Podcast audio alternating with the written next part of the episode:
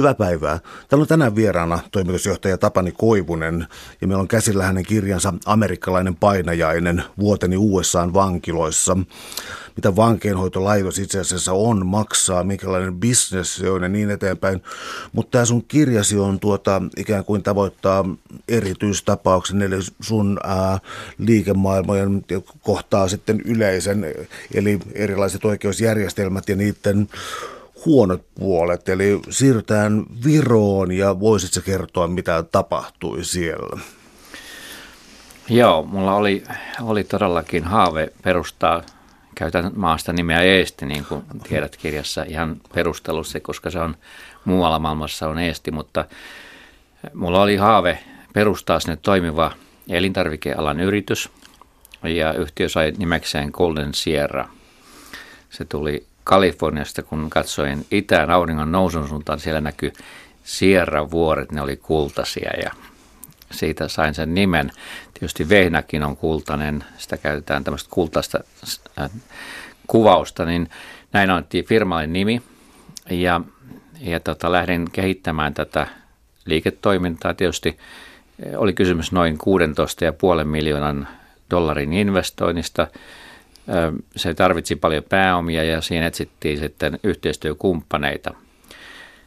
Tämä tapahtui 2003, kun lähdettiin liikkeelle tällä hankkeella, mutta täytyy mennä taaksepäin aina vuotta ihan 80-luvun alkuun, mistä tämä mun, mun tarina alkaa. Eli se alkaa sillä tavalla, että mä olin 82 kesällä toimittajana käymässä Estin neuvostotasavallassa suomalaisena toimittajana – mukana oli muitakin skandinaavisia toimittajia ja meillä oli sitten paikallisena isäntinä oli tämmöisiä eestiläisiä suomiveliä, jotka oli palvelleet Suomen Eestin, eestiläispataljoonassa. He kertoi sitä maasta, näytti, näytti paljon asioita. Olin toki käynyt maassa aikaisemmin, mutta sillä reissulla mulle tuli semmoinen ajatus, että entäpä jos tämä maa on joskus vapaa? Mitä, mitä täällä voisi tapahtua? Minkälainen maa tämä olisikaan. Joku muistelee sitä, millainen maa Eesti oli ennen toista maailmansotaa. Se oli monessa, monessa mielessä oli Suomen edellä ja, ja niin kuin tämmöisenä agraarihenkilönä niin pystyin näkemään, että siellä on monet asiat on paljon paremmin kuin Suomessa. Lähdetään vaikka ilmastosta. Tasaiset pellot ja isot pellot ja niin poispäin. Okei. Eli mulle tuli ajatus, että, että tota, entäpä jos mä olisin vapaa. Kuitenkin vuonna 1982 oli aika vaikea vielä uskoa, että semmoinen unelma voisi toteutua. Mutta näin, näin nopeasti maailman asiat kuitenkin muuttuu ja, ja sitten kun ää, Neuvostoliitto hajosi, ää, päädyin sellaisen yhtiön kuin Helsingin Mylly Oyn toimitusjohtajaksi vuonna 1993. Yhtiöllä on estiläiset sukujuuret, Puhkin perhe omistaa yhtiön ja, ja siinä sitten, kun olin ollut pari kuukautta yhtiön palveluksessa, niin silloinen hallituksen puheenjohtaja Jyri Puh kysyi, että voisitko käydä Eestissä katsomassa, että, että tuota, joko myllylaitos pyörii siellä. Hän lähetti noin vuosi sitten myllylaitteet Eestiin entiselle maatalousministerille, jotta hän rakentaisi sinne toimivan kauppamyllyn.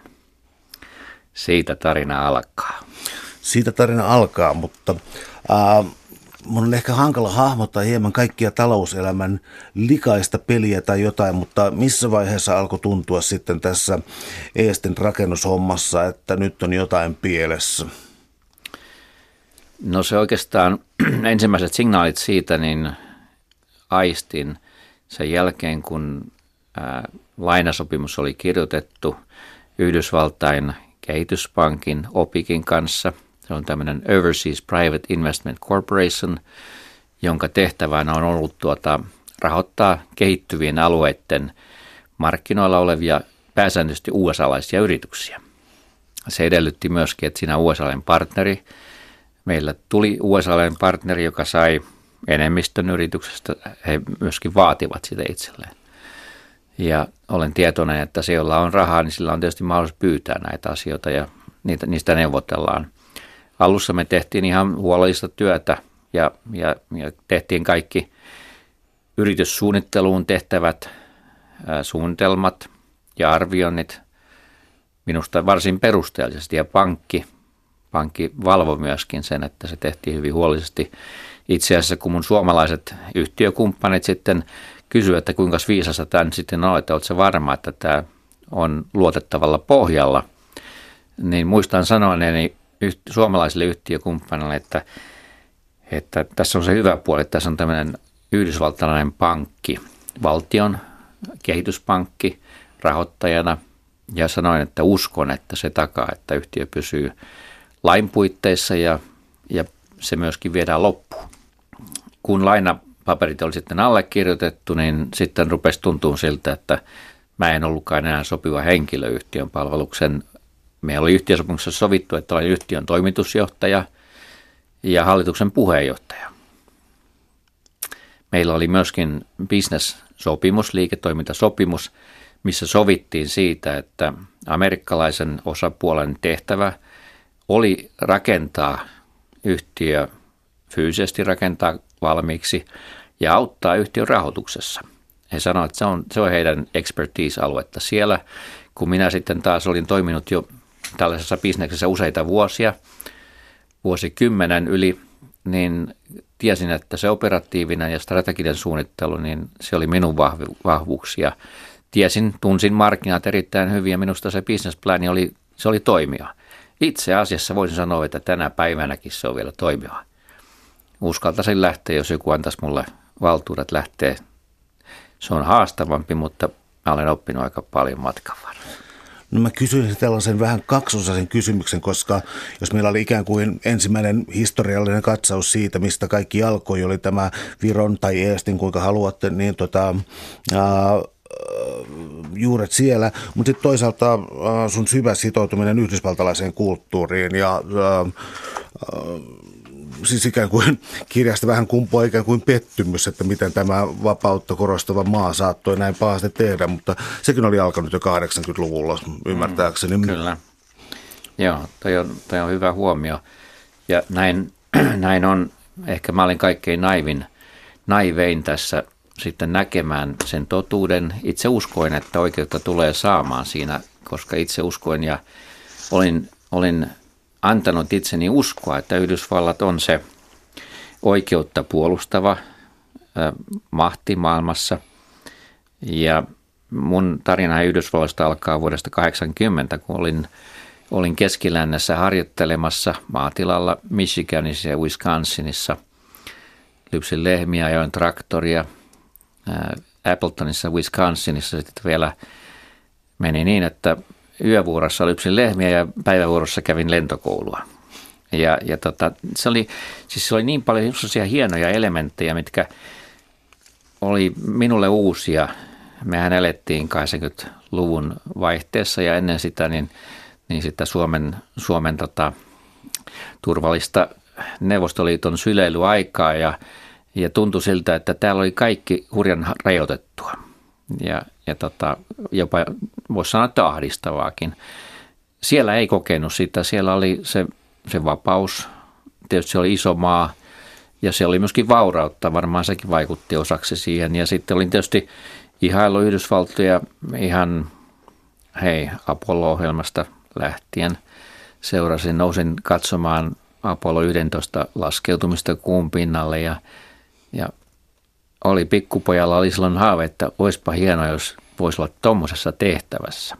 Asia eteni sillä tavalla, että, että sitten kun palasin vuoden 80 harjoittelusta, niin sitten olin, olin opiskelemassa Helsingin yliopistossa ja meidän tiedekunnan oppilaskunta teki vaihto-ohjelman University of Arkansan kanssa Fayettevilleen. Ja olin tietysti kiinnostunut asiasta. Päätin, että laitan anomuksen sisään ja, ja onni suosi minua niin, että pääsin, pääsin siihen vaihto-ohjelmaan. Vietin siellä juuri viityn vaimoni kanssa vuoden. Ja oikeastaan se aikaisempi kokemus vaan vahvistui. Toki Arkansas on etelävaltio ja Amerikasta itse asiassa se on vähän semmoinen laid back, Joo. laid back alue – ja yliopiston mainekin oli vähän tämmöinen party university number one, mutta kyllä ne osas juhlia, mutta kyllä minusta akateeminen koulutus oli silloin hienoa. Mä itse asiassa olin vähän kyllästynyt siihen, siihen tota, saamattomuuteen suomalaisessa akateemisessa maailmassa.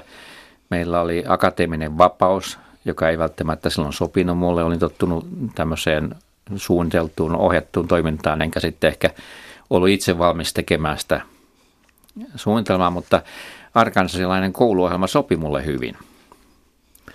Ja, ja kun äh, sen vuoden opiskelin siellä, niin, niin entistä enemmän se suhde Yhdysvaltoihin vahvistui. No, kysymykseni on varmaankin se, että mikä oli se kriisipiste, mistä sitten jouduit lähtemään ihan uudenlaisille teille? Ähm, niin tarkoitat sitä, että, että missä vaiheessa näin, että tämä tarina ei, ei ollutkaan ihan ah, näin. Kyllä, joo, juuri sitten. Joo. No,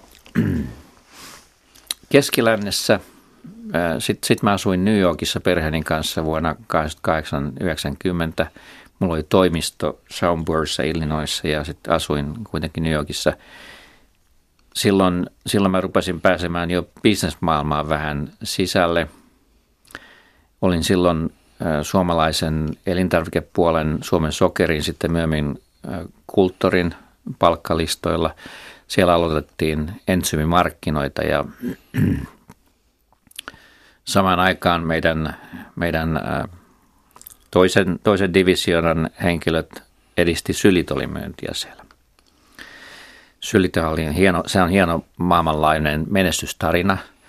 Siitä mm, voisin uskoa näin, että hammaslääkärit on ihan yksimielisesti sitä, että se on hyvä juttu. No, kuinka kävikään sitten suomalaiset halus päästä Yhdysvaltain markkinoille Sylitolilla.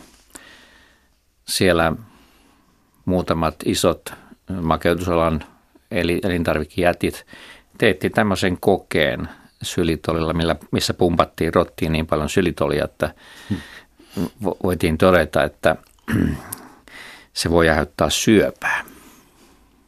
Sylitol voi aiheuttaa syöpää. No tietysti sama voisi sanoa vaikka, että suolan kohdalla on vielä pienemmät raja-arvot tulee vastaan, mutta tämä oli kuitenkin se tulema.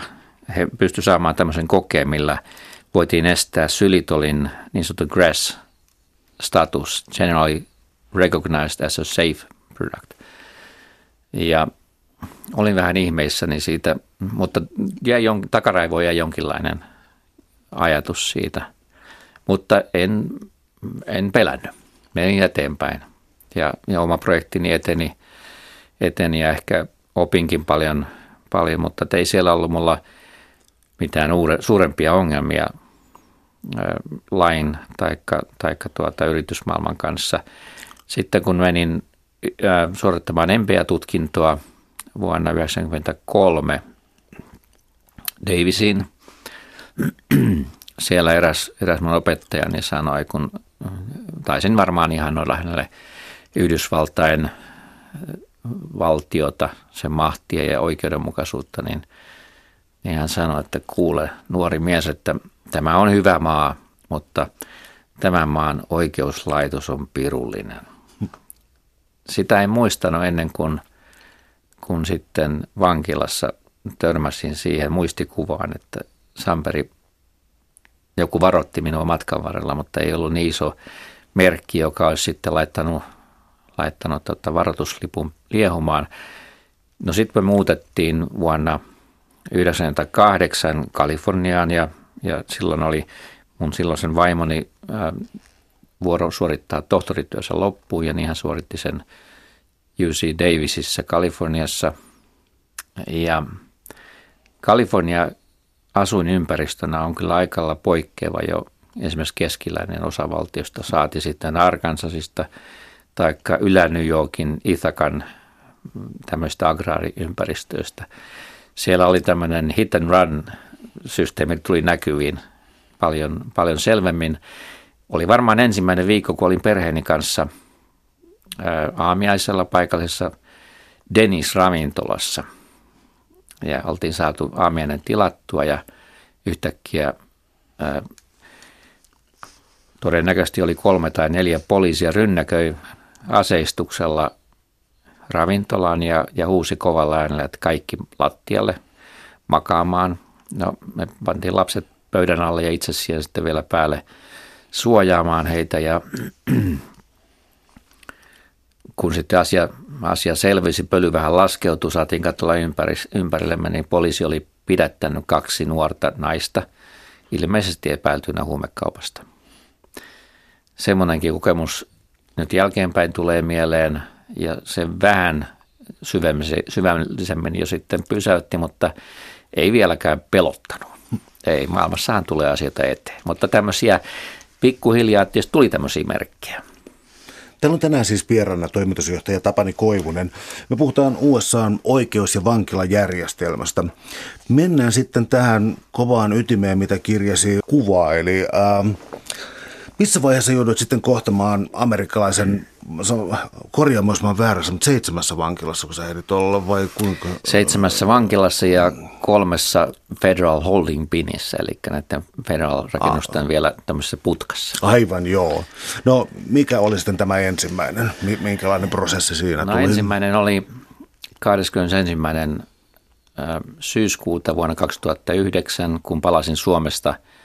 Olin Suomessa työnhakumatkalla. Ää, olin eronnut, eronnut vuotta aikaisemmin ja, ja päätin katsoa, että voisiko Suomesta löytyä töitä. Lähdin katsomaan ja, ja näytti aika lupaavalta aika moniin, moniin tehtäviin. Olin, olin tota, saanut vinkkejä ja se näytti lupaavalta. Olin täällä haastatteluissa ja olin palaamassa Chicagon kautta Sacramentoon, joka oli mun vakiolento. Ensin Sacramento, Chicago, Tukholma, Helsinki ja takaisin. Tämä oli yksi reitti ja tämä olisi tällä hetkellä, tällä reissulla oli tämä.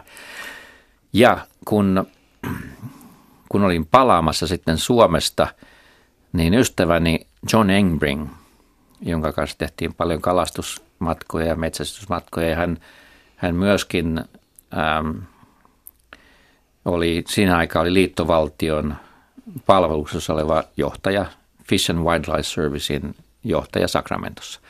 Mutta hän oli, minusta hän edusti sitä moraalista selkärankaa, mihin mä olin ihastunut Yhdysvalloissa.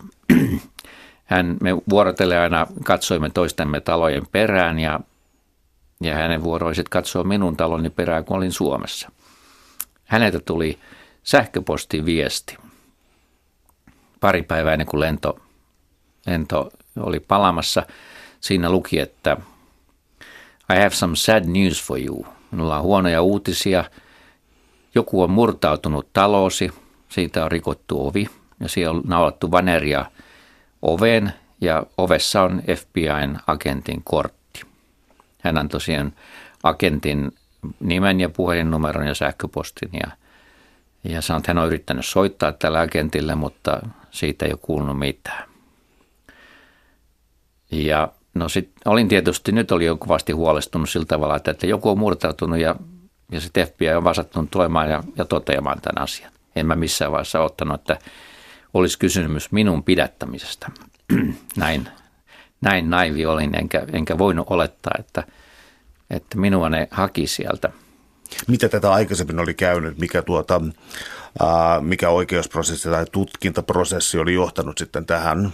Tarkoittaa, että tulisi tämä sulle täysin yllättäen vai pystyt se tekemään tämän Eesti ja talous yhdist, tuota, anteeksi, siis niin yhdistämään nämä asiat jo nopeasti? En siinä vaiheessa pystynyt, mutta toki nyt jälkeenpäin näin, että olihan tietysti Golden Sierra asia, kun, kun se eteni, eteni tuota niin, mm, amerikkalainen osapuoli puhalsi yhtiön varat ja tuli kiristämään myöskin täältä lisää, lisää suomalaisilta osakkeen, tai anteeksi, hallituksen, hallituksen jäseniltä kiristettiin yhtiön rahoja. Ja se me oltiin ilmoitettu Suomen rikospoliisille, me oli ilmoitettu pankille ja kun OPIK oli riittävästi asiaa sitten selvittänyt, alkuunsa he ei uskoneet meidän suomalaisten kertomaa, koska tämä amerikkalainen osapuoli oli varsin antoi itsestään niin sanotusti luotettavan kuvan. Hän oli entinen USAn laivaston lentäjä, mikä tietysti teki minuun hienon vaikutuksen. Itse olen lentäjä ja, ja arvostan Yhdysvaltain laivaston lentäjiä paljon. Ja näin tietysti opikin teki. Niin he ei uskoneet, että tässä yhtiössä oli tapahtunut petos. Me ilmoitettiin se suomalaiset yhtiön hallinnossa olevat henkilöt, ilmoitettiin se ja, ja silloin sitten OPIC, kun he vihdoin usko asian, niin he, he tota, kutsu minut ja Bill Wasburnin, joka oli silloin sen Food Pron omistaja Washingtoniin ja, ja ne sanoivat, että hei, tässä on nyt sen, heidän selvityksen mukaan tapahtunut rikos. He ottaa yhtiön varat haltuunsa. Todettiin aika näyttävästi, ne oli muutamia juristia paikalla ja sen jälkeen sitten, kun tämä oli todettu ja nimet paperissa, niin sitten OPIC ohjasi Bill Wasburnin pois huoneesta ja sanoi, että Tapani jääpä tänne vähäksi aikaa. Ja kun Bill Wasburn oli poistunut, niin hän sanoi, että nyt on niin tapana, että tota, sun pitäisi mennä takaisin Estiin, etsiä yhtiölle uusi rahoitus, koska he ei voi rahoittaa tätä enää. Heidän pitää laittaa tämä, tämä pois heidän rahoitusportfoliosta ja, ja tota, sanoa, että kun, kun löydät rahoituksen, niin he myy sen yhtiön varat sulle ja sitten saatat sen loppuun. Saat tehdä unelmasi loppuun. No, siitä eteenpäin hanke oli aika kivinen sillä tavalla, että se uuden rahoituksen löytäminen tämmöiselle jo kerran jalkaan ammutulle firmalle on vähän haastavampaa. Ja me saatiin kyllä pieniä summia, mutta me oltiin alirahoitettu ja se täytyy myöntää tällä hetkellä. Eikä se, jouduttiin koko ajan elämään hyvin tiukasti niin kuin suusäkkien muoto ja omasta taskusta lainaamaan yrityksen rahaa. Ja sitten me saatiin kyllä rahoitusta sillä tavalla, että me saatiin vielä – saatiin suomalaisen, hankittiin suomalainen yhtiö Oi Temtaxa AP Hämeenlinnasta, joka, joka olisi toiminut tämmöisenä erittäin hyvänä markkinakanavana meidän Suomen markkinoille. Me ruvettiin siinä vaiheessa katsomaan, että me erikoistutaan tämmöisiin gluteenivapaisiin tuotteisiin, keliakkiaa sairastaville ihmisille erikoisruokavaliotuotteita ja tällä Temtaxilla oli osaamista – ja heillä on myöskin markkinakanava sinne. No, tämä on aika pitkä tarina, mutta, mutta tämä, jotta sen kokonaisuuden ymmärtää, niin minusta täytyy, täytyy käydä tämä, tämäkin polku tästä läpi.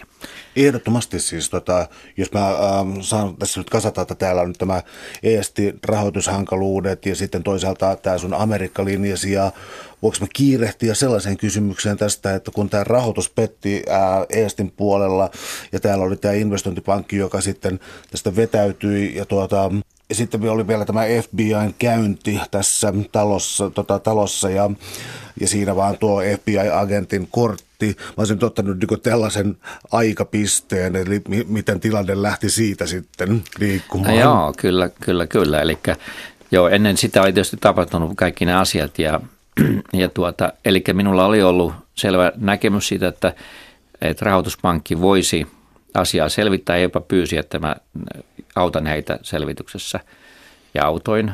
No sitten vuonna 2008, noin, noin vuotta aikaisemmin, ennen kuin tämä pidätys tapahtui, niin, niin FBI kävi äh, haastattelemassa minua.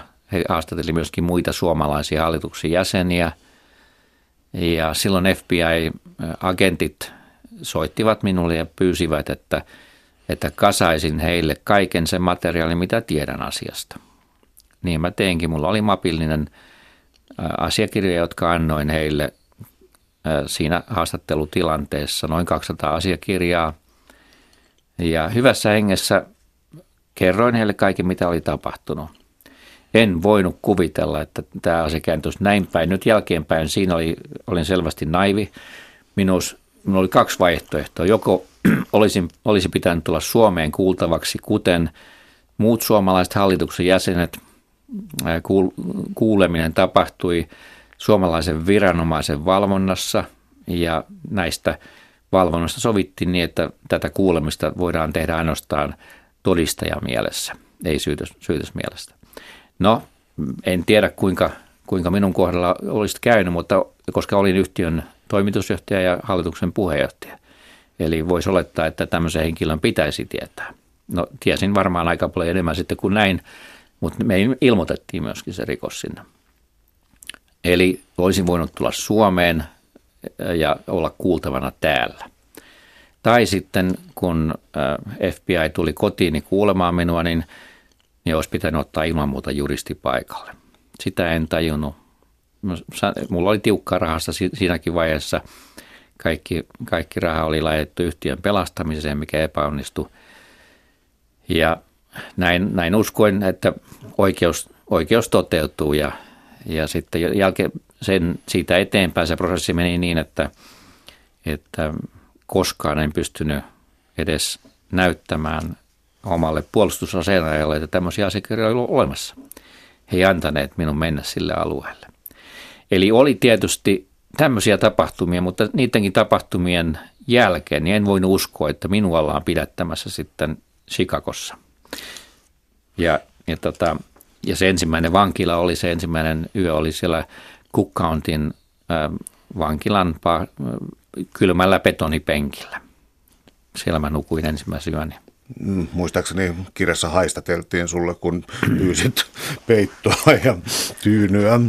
Niin, joo, kohdassa. se aiheutti mm. paljon hilpeyttä siellä, siellä tota, vähän kokeneempien, kokeneempien tota, ihmisten, ihmisten porukassa. He, he rupesi pilkkaamaan minua vartija sanoi, että kuulkaa mitä tämä kaveri täällä, se pyytää peittoa ja tyynyä ja kohta se varmaan pyytää vielä WC-paperia, niin kuin mä pyysinkin sitten, joo.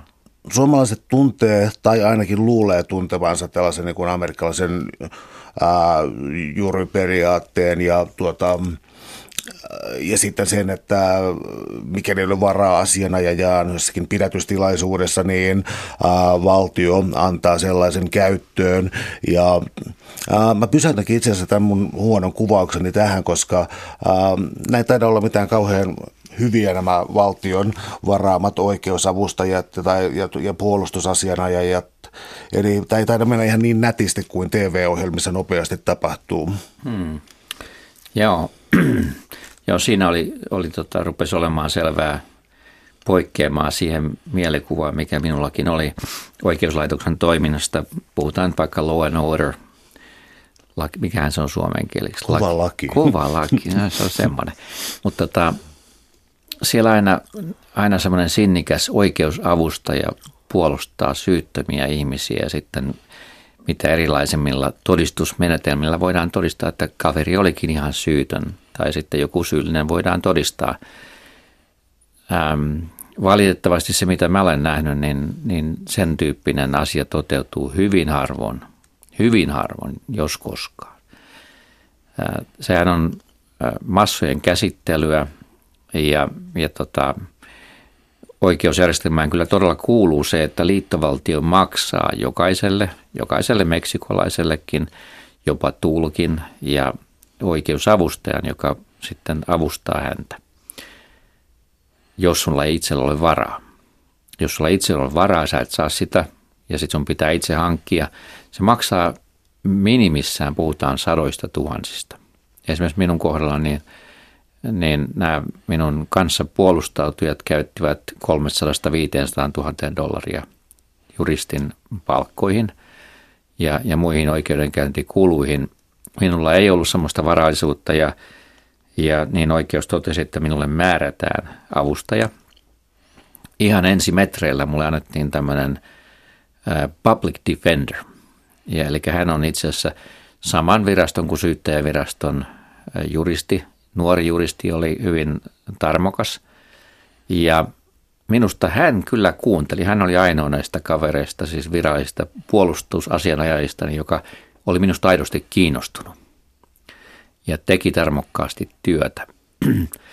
Ensimmäisen istunnon aikana, jolloin hän oli mun rinnalla, niin hän, hän toimi kyllä just näin niin kuin law and order jutuissa, että hän laittaa, sanoi aina vastalauseen, jos, jos syyttäjä esitti jotain täysin perätöntä. Mentiin ehkä noin 10 minuuttia oikeudenkäyntiä eteenpäin. Syyttäjä lähestyy tuomaria, silloin tuomari Patelin edessä olin jo – ja he vähän keskustelee, syyttäjä ja tuomari. Sitten tuomari kutsuu myöskin minun oikeusavustajani paikalle ja tuomari ilmoittaa, että valitettavasti joudumme vaihtamaan puolustusasianajaksi, että tässä on tämmöinen eturistiriita. Conflict of interest. Oli se sana, millä, millä tota, mentiin eteenpäin. Ja sitten se 10 minuutin tapaaminen, se päättyi siihen. Seuraavana päivänä minut tuotiin eteen sitten ja mulle annettiin asianajaja Harry Singer, joka sitten rupesi ajamaan minun asiaa, tai jonka tehtävänä oli, oli katsoa asiat eteenpäin. Hän oli niin sanottu court assigned attorney, eli hän oli semmoinen vapaa-asianajaja, joka, joka teki ää, suoria kontrakteja asiakkaiden kanssa, eli hän ei ollut, hän ei ollut oikeusjärjestelmän palkkalistolla oleva henkilö, niin kuin tämä nuori kaveri oli. Ja hänen lähestymistapansa oli, oli kyllä ihan toinen. Muistan sen ensimmäisen tapaamisen, kun tavattiin, niin ei hän halua edes kuulla, mitä, minkä takia mä olen täällä siellä. Se, tota, kun mä rupesin kertomaan omaa tarinaa, niin hän löi oven kiellähti pois ja sanoi, että tavataan oikeussalissa.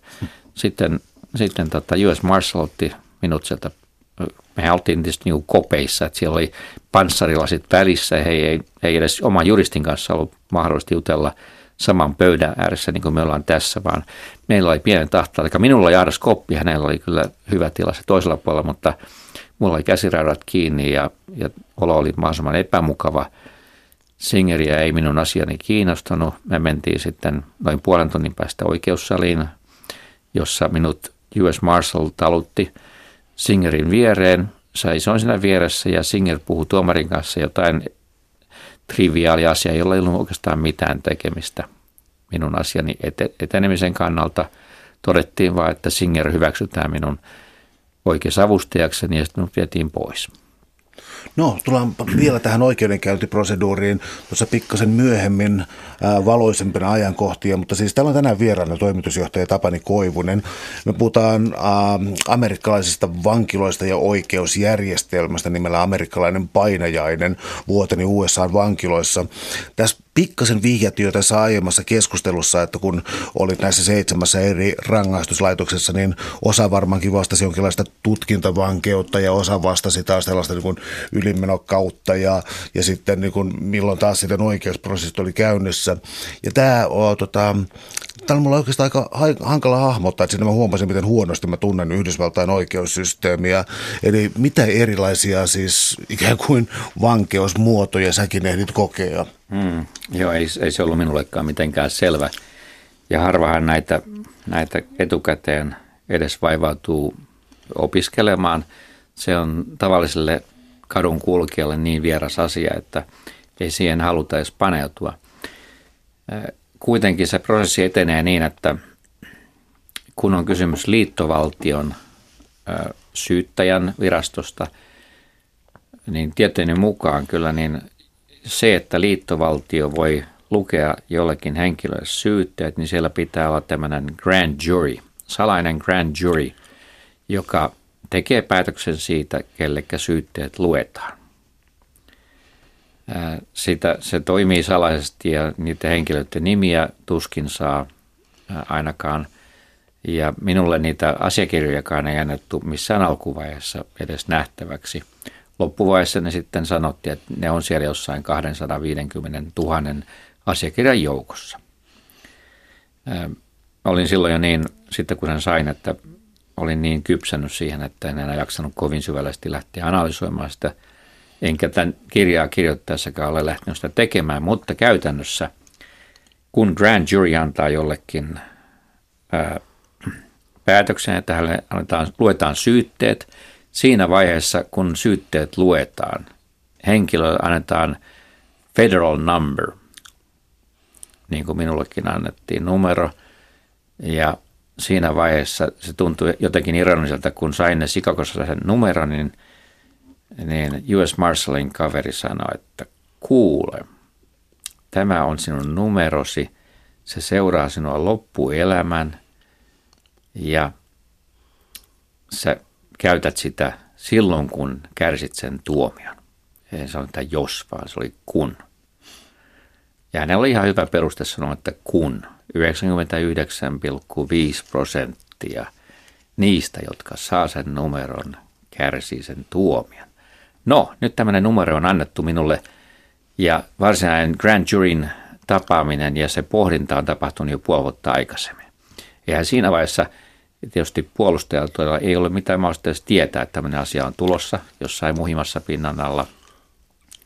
Tietoni mukaan tämmöinen grand jury-käytäntö on ainoastaan Yhdysvalloissa. Voi olla, että, että tietoni on suppea, mutta nyt ainakin näillä tiedoilla mennään tässä vaiheessa. Suomessa sellaista ei missään tapauksessa ole.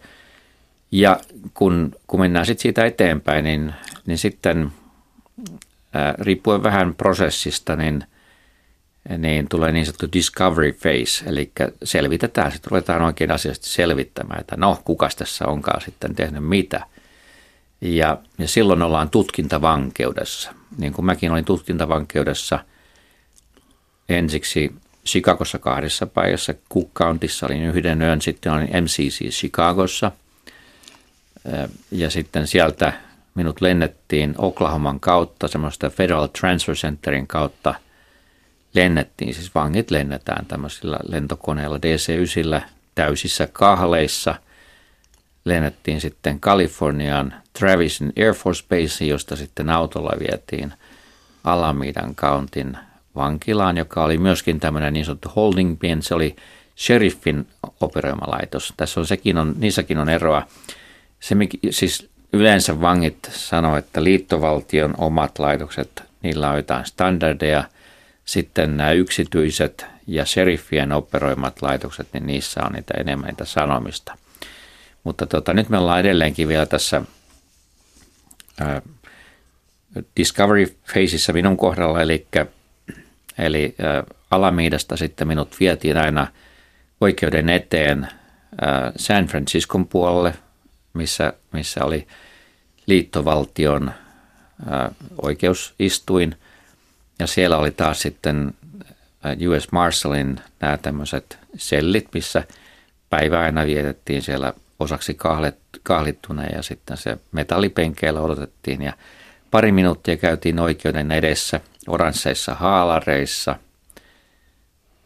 Silloin kun oltiin Discovery Faceissa, niin semmoinen ero siinä oli, että käsiraudat otettiin pois, kun mentiin tuomarin eteen.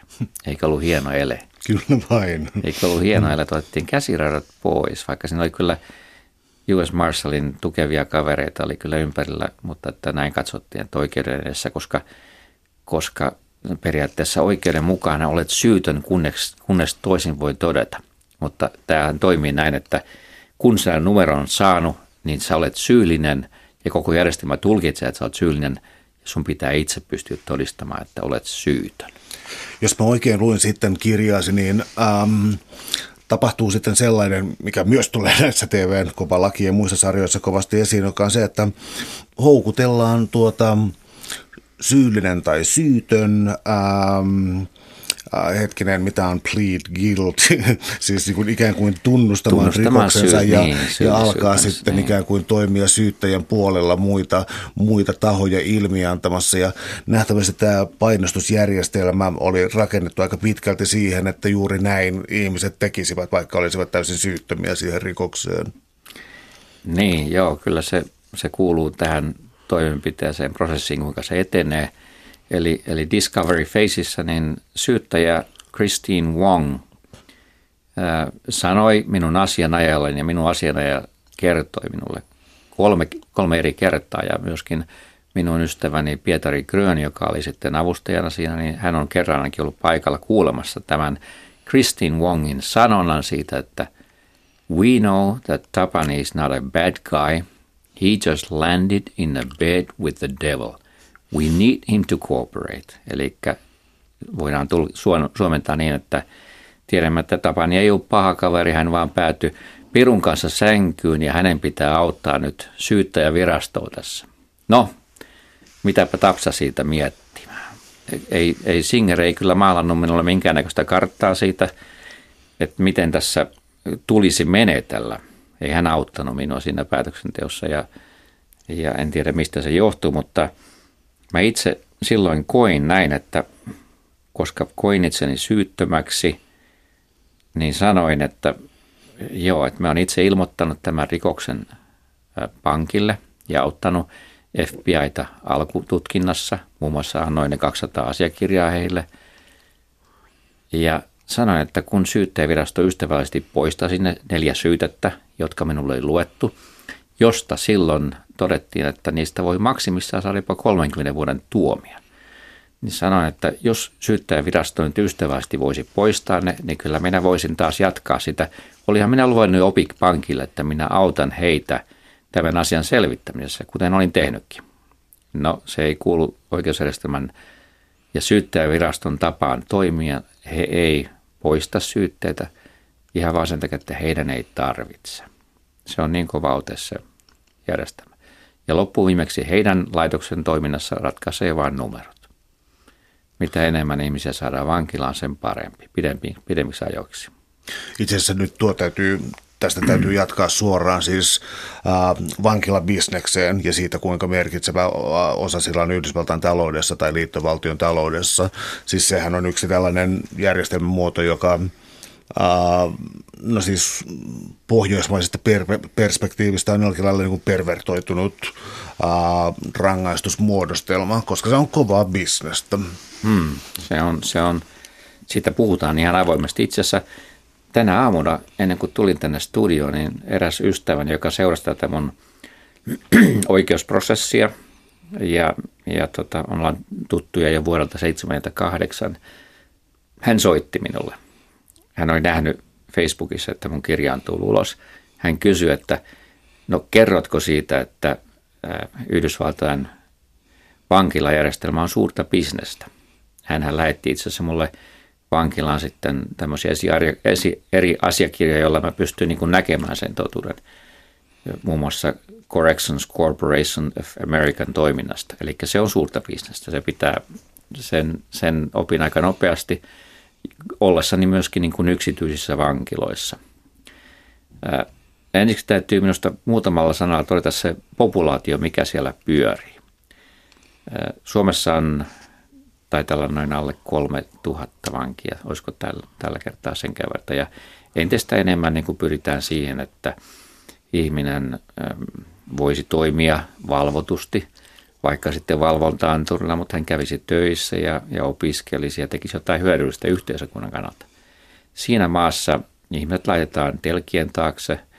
Hyvin harvoin vangeille annetaan mitään todella, yhteiskunnan kannalta todella hyödyllistä työtä heitä on tämmöisiä niin sanottuja perusvankeja, on toiset sanoo 2,3, mä saat 2,5 miljoonaa mun tilastojen mukaan.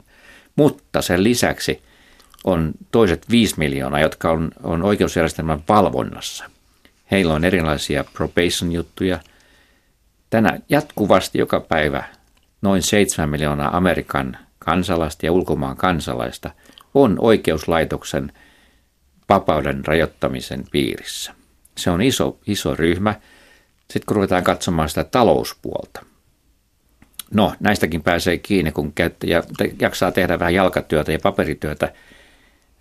Se vetä näiden selvitysten puitteissa tuli, tuli minulle selviksi, että se noin 63 sentin levyinen rautasänky, missä eri paikoissa olinkin, niin sen vankilan – ylläpitäjä sai korvausta siitä noin 80 dollarista jopa 250 dollariin yö. Esimerkiksi Alamidan sheriffin vankila on erittäin tuottosa, koska liittovaltio maksaa tämän 250 dollaria per yö. Seriffi saa hyviä bonuksia. Seriffi on muuten siellä maassa, niin se saattaa olla näistä julkishallinnollisista henkilöistä parhaiten palkittu henkilö ja se menee näiden bonuksien kautta. Ahaa. Mun on tarkoitettu vielä tuohon, mainitsit myös erilaisia etnisiteettejä tuossa kirjassa ja siis se kuinka moni latinoväestöstä ja erityisesti mustasta väestöstä on tuota, jossakin tekemisissä oikeusjärjestelmän kanssa elämänsä aikana.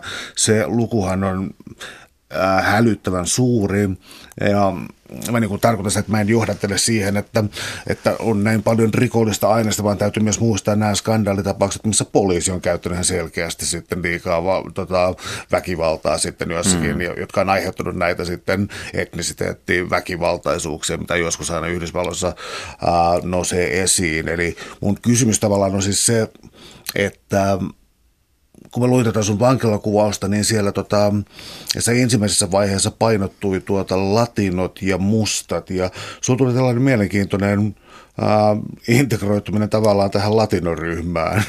että, tota, mä, niin. ja kysymys vielä on se, että, että oliko se vankilan arki tosiaan siis sellaista, mitä se näkyy olevan sarjoissa, että eri etnisiteetit on eri ryhmissään ja siellä on hyvin selkeä tällainen hierarkkinen jako, jota säkin mm. tosiaan pyrit murtamaan.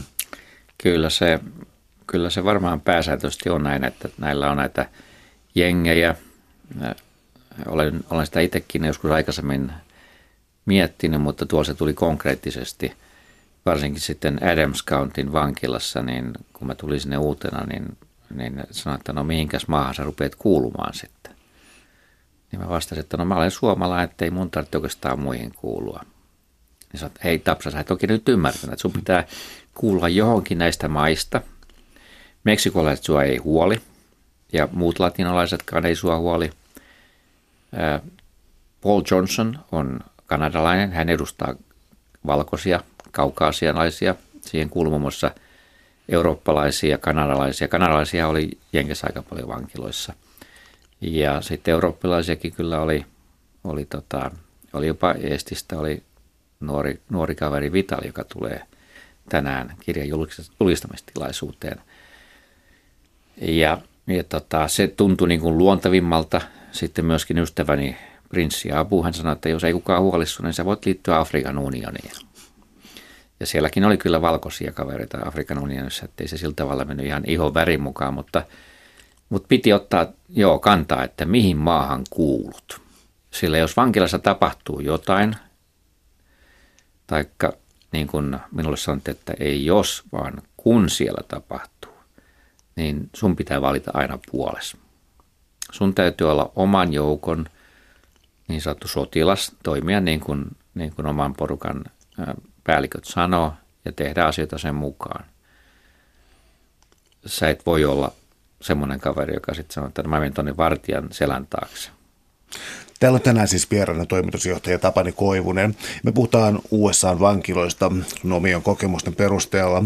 Täytyy jo kiirehtiä vähän eteenpäin, mutta ähm, ähm, koska istut siinä vapaana miehenä edessäni, niin tarinalla on onnellinen loppu. Tuota, äh, milloin tämä oikeusprosessi rupesi kääntymään hyvään suuntaan? Oikeusprosessihan päättyi siihen, että mä jouduin tekemään tämän plea agreementin.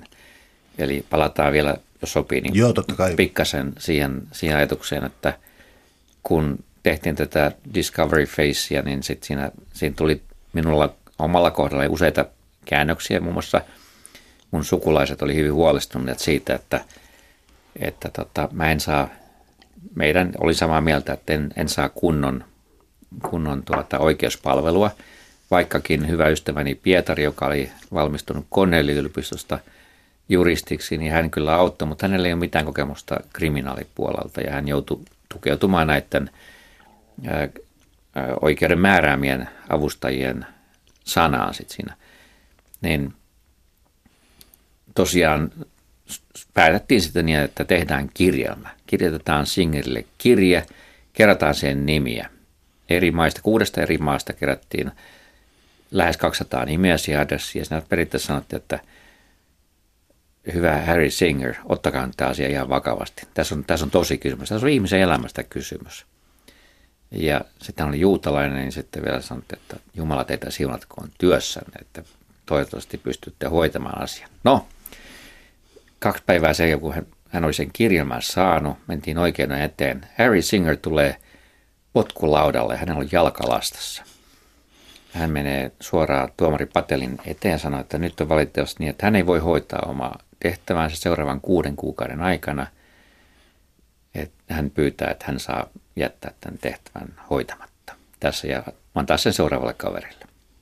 No, olisiko tuo ollut sattumaan nyt, että se näin mukavasti sattuu. Siis nyt täytyy kuulijoille kertoa se, että jos Singer olisi jatkanut, ja tämä kirja oli pohjalla, tämmöinen kirja oli annettu hänelle – jos hän olisi hävinnyt sen keississä, niin se on ollut tosi paha asia hänelle. Eli hänellä ei ollut muuta vaihtoehtoa kuin erota siitä tehtävästä, piste. No, seuraavana päivänä taas oikeuden eteen ja sitten annettiin Richard Tamor mulle, joka alkuunsa olikin tarmokas, mutta osoittautui, että hänkin oli, oli tota saattomies. Siinä oli monta, monta käännettä, jotka kuulijat saavat lukea kyllä sitten kirjasta tarkemmin se, mutta se, että se päätyi siihen, että minun piti hyväksyä tämä plea agreement, mihin viittasit, asiakirja, missä tunnustan olleeni syyllinen ja sitten sen jälkeen ruvetaan katsomaan niin sanottua tämmöistä armollista tuomiota.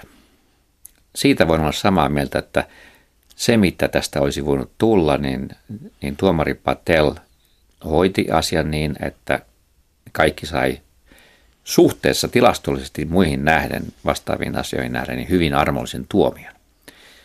Kesäkuun puolessa välissä minulla oli pakko todeta, että ei ollut mitään muuta, tai itse asiassa kesäkuun alussa totesi, että ei ole muuta vaihtoehtoa, ja sitten sit tuomari sitten vei prosessin läpi, mutta ne en koskaan saanut oikeuden edessä kertoa, mitä oli tapahtunut, eikä myöskään todennäköisesti nämä ystävien lähettämät kirjelmät, ensiksi tämä Singerin kirjelmä, sitten, sitten tuota, vetomukset niin sanotusta armollisesta tuomiosta, niin ei koskaan, ne toimitettiin liian myöhään oikeuden eteen. Minusta se oli tarkoituksellista viivettelyä. No jos sä nyt lähdet purkamaan tätä ää, onnellisesti päättynyttä tarinaa, niin onko sellaisia kohtia, ää, joita sä muuttaisit omassa toiminnassa? Tota, sä mainitsit jo sen, että tota, olisi ää, juristi pitänyt olla hyvin aikaisin paikalla, niin se olisi voinut lähteä ihan toiselle tielle, että miten tämä oikeudenkäynti meni, jos siinä olisi ollut muu mm. juristi.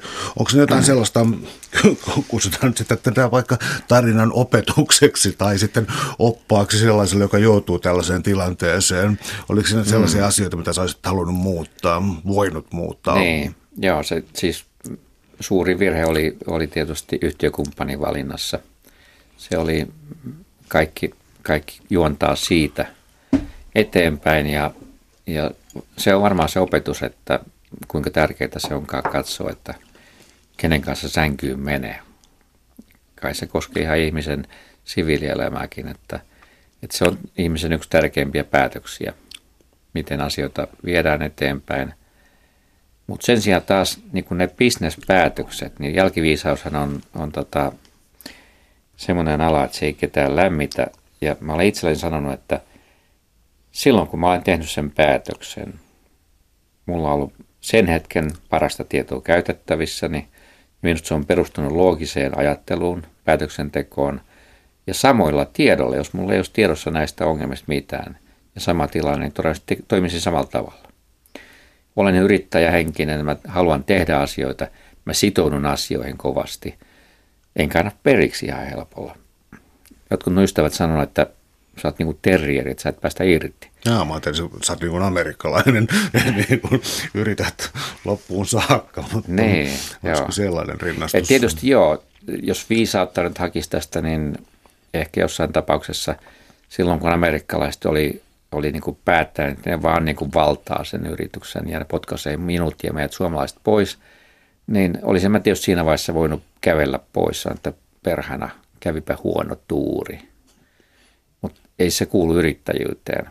Jos sä itse uskot, ja varsinkin kun tämä oli mulle semmoinen, semmoinen asia, mitä mä olin valmistellut useita vuosia, ja mä uskoin sen oikeutukseen, niin ei semmoisessa pysty antamaan periksi. En mä ainakaan pystynyt. Suuret kiitokset keskustelusta Tapani Koivunen. Oli ilo. Kiitoksia, kiitoksia kovasti.